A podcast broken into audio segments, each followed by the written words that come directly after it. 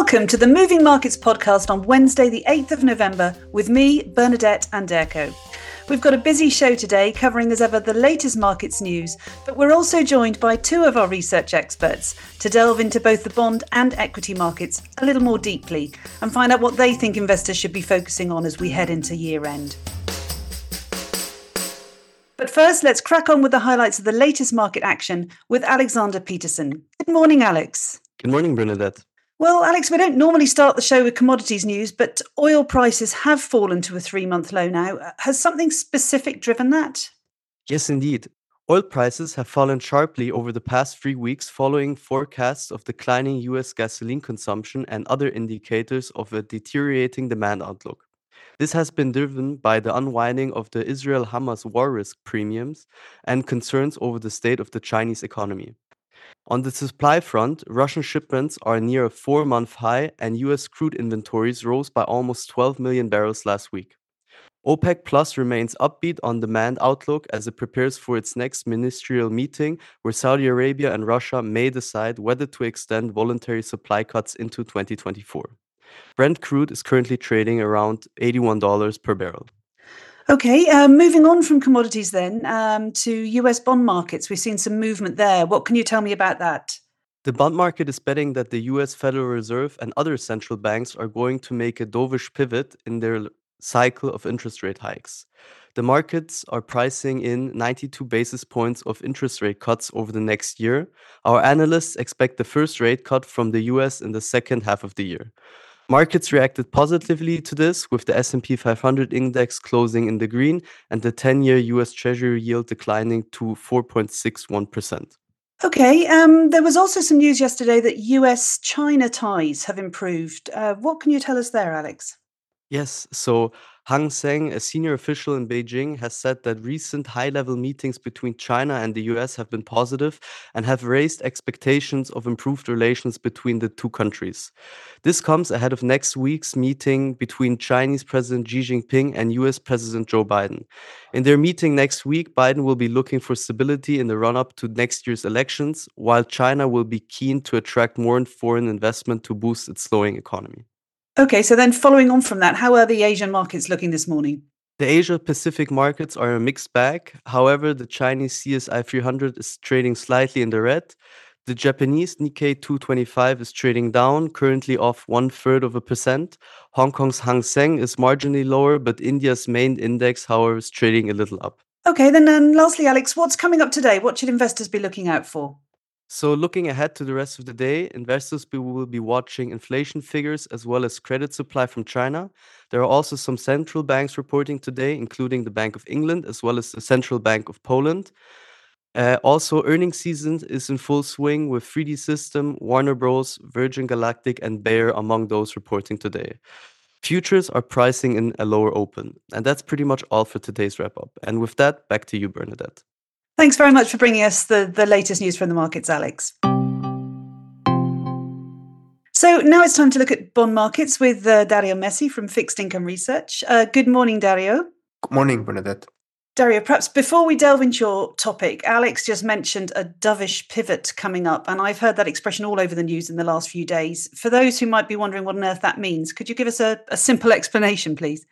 Yeah, sure. Um, let's say over many months, uh, the, the, most important force for central bankers was to sound as hawkish as possible, and uh, just to make sure that there is no doubt about uh, that their determination uh, when it comes to inflation fighting. Now, this dovish pivot is referred to kind of uh, uh, pointing also to the other direction as well now, meaning rate cuts are also back on the table for next year. Um, I would say the the notion dovish pivot is maybe a bit extreme. Um, but you know how it is uh, financial markets like this kind of extreme swings uh, back and forth. But uh, i also have to say it's it's true. The communication is more balanced. I would say uh, it's it's more uh, pronounced in europe uh, and the ecb compared to the fed but yes it's more balanced. Um, in our view we also think we have seen the peak rates now um, but at the same time we think well, the current pricing of rate cuts next year uh, by markets might might just be a bit too aggressive, or at least uh, it's expected to be too early in 2024 for us. Um, as Alex mentioned uh, before, we still think it's more something for the second half of, of next year only then.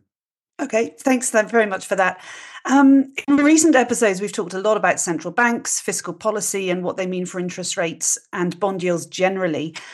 For a change, let's look at the riskier part of the bond market, the high yield bond sector. How are they performing? Are they still performing well? Yeah, I mean, it was mostly in the second and, and, and third quarter when we saw this big outperformance of, of this deep high yield market uh, against our expectations back then. Um, but you also might remember it was also the time when we uh, got much better than feared signals on economic activity, a lot of upward revisions, and, and also this recession that all were waiting for did just not materialize. Um, after the summer break, however, we have to say that we finally started to see uh, some weakness in, in highly leveraged companies and also some spread widening. Okay, and what about last week's sharp decrease in yields more broadly? I mean, I guess the high yield is like that as well.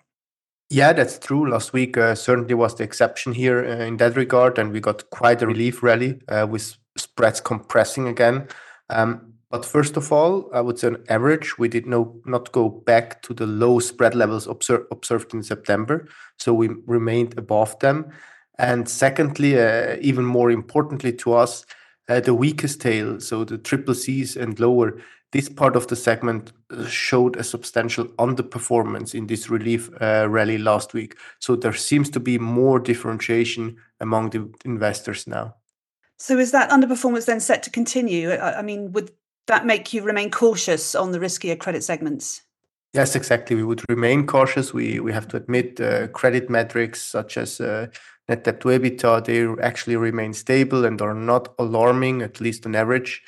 Yeah, but but it's in credit portfolio you don't care that much just about the average, but uh, about how many credit events you ultimately have, how many companies will not be able to pay back, and here uh, we still believe uh, many companies are not uh, positioned or not ready for the for the new world of higher cost of capital. So we have uh, unprofitable and highly leveraged companies uh, they will face more difficulties to refinance at the first place, or if they have access to the markets, uh, they are just forced to finance at much higher rates, which which pressures the cost structure and ultimately also the balance sheet then even further over the coming months. Um, you also see it in indicators like the the loan officer survey uh, that um, we see coming out uh, from the Fed, but also here from from the ECB. Uh, they are still cautious and quite restrictive in giving loans to banks. Um, this is something that will definitely be felt over um, uh, the medium term, uh, especially when we say uh, yields or rates are, are to stay a bit longer at these levels. Yeah, so from that perspective, in summary, we would say the valuation improved since uh, the summer, but it's not yet uh, sufficient to change our underweight rating for the global high yield market. Um, it's also that the alternative of this higher quality debt is just too promising at this point. Very clear insights there. Great. Thanks very much, Dario, and thanks for being on the show today. Thank you, Bernadette. Now, I promised you a dive into both bond and equity markets at the start of the show, so I'm now delighted to be joined by our head of equity strategy, Mathieu Racheter, for an update on the stock markets as we head towards year end. Good morning, Mathieu. Good morning, Bernadette. So, Mathieu, the earnings season in the US has moved to an advanced stage now, I guess you'd say, with roughly 90% of the S&P 500 having reported their results already. Has the picture changed much from when you were on the podcast last Tuesday? Yeah, you know, it seems like uh, the further advanced we are in the earnings season, the better the picture looks like. And if you remember at the beginning of the earnings season, the beat ratio, which is the percentage of companies that beat consensus earnings estimates, was around 72%, which is below um, the historical average of 75%. This number has increased to um, 78% just a week ago when we um, uh, last talked. And now the latest number is 82%. So an above average earnings season in terms of beats. What has really driven the beat? Um, it's especially the mega cap companies in the technology and communication sector, which surprised positively on the margin side, given the cost cutting measures they introduced earlier this year. Um, given the strong numbers, the strong set of numbers that we have seen, Consensus has now further upgraded their earnings estimates for the S&P 500 for the third quarter and is now expecting earnings growth of 4% compared to the same quarter last year, up from minus 0.5% at the start of the earnings season. So the earnings recession that the S&P 500 has been facing over the past quarters seems now to be finally over. Okay, good news there then. Um, you said especially that technology and communications have driven the positive surprises. Is there any particular sector that stands out on the negative end of the spectrum? Yeah, um, there is actually one. Um, it's industrials. Um, so if you remember, during the past couple of earnings season, industrial has has been a sector which always stood out in terms of earnings beats, always very strong numbers, beating earnings consensus estimates. Um, but this time around, we have seen only a few beats within the sector. Most of them just come in line, um, are not longer able to beat consensus expectations. Also, if you look at guidance, you know, during the previous quarters, they mostly raise guidance, but this time around, um, companies within the sector usually confirm or even reduce their guidance.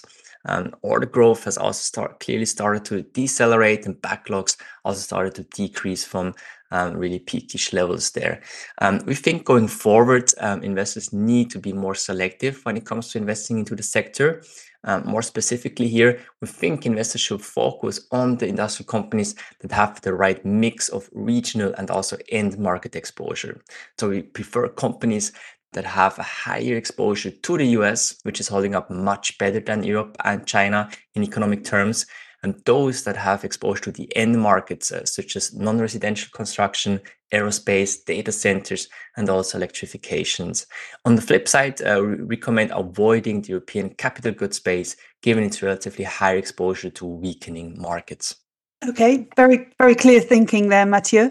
Um, last week, when we had you on the show, you talked about the year end rally that you were expecting. It seems like this has finally started to happen. What sectors and markets do you prefer to play the rally? Yes, indeed. The year end rally has started last week. Um, obviously, we are seeing a bit of consolidation this week after a rally of as much as 6% for US equities last week. But we think there is more in the cards um, until year end. Um, we think this year's winners will likely continue to perform well, which means quality growth stocks in the IT and communication sector. But we also think the bond proxies, uh, which suffered tremendously this year due to higher rates, will continue to rebound and move higher. So things like healthcare, utilities, and also real estate. Probably also the laggards of this year will enjoy some rebounds after the tax loss harvesting uh, period. Um, so, you know, things like small caps and value stocks, but we would rather use it as a selling opportunity if they rebound eventually. Plenty to think about for investors then. Uh, thank you so much for being on the show and for the great roundup, Mathieu. Thank you very much for having me, Bernadette. Well, that's it for today's podcast. I'd like to thank my guests for contributing and you, of course, for listening. Don't forget to join us again tomorrow when Helen Freer will be back, hosting more of our experts to guide you through what's moving markets. Good luck today, and goodbye for now.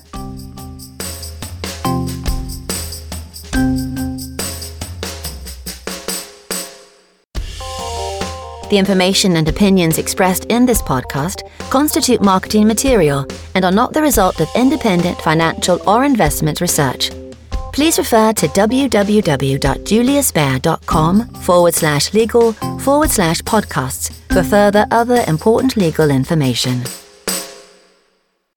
Beyond Markets is a weekly podcast where Julius Baer experts and external speakers discuss some of the latest market developments. They share their key research and insights on today's ever changing economic landscape and present practical advice. Search for Beyond Markets on your favourite podcast player.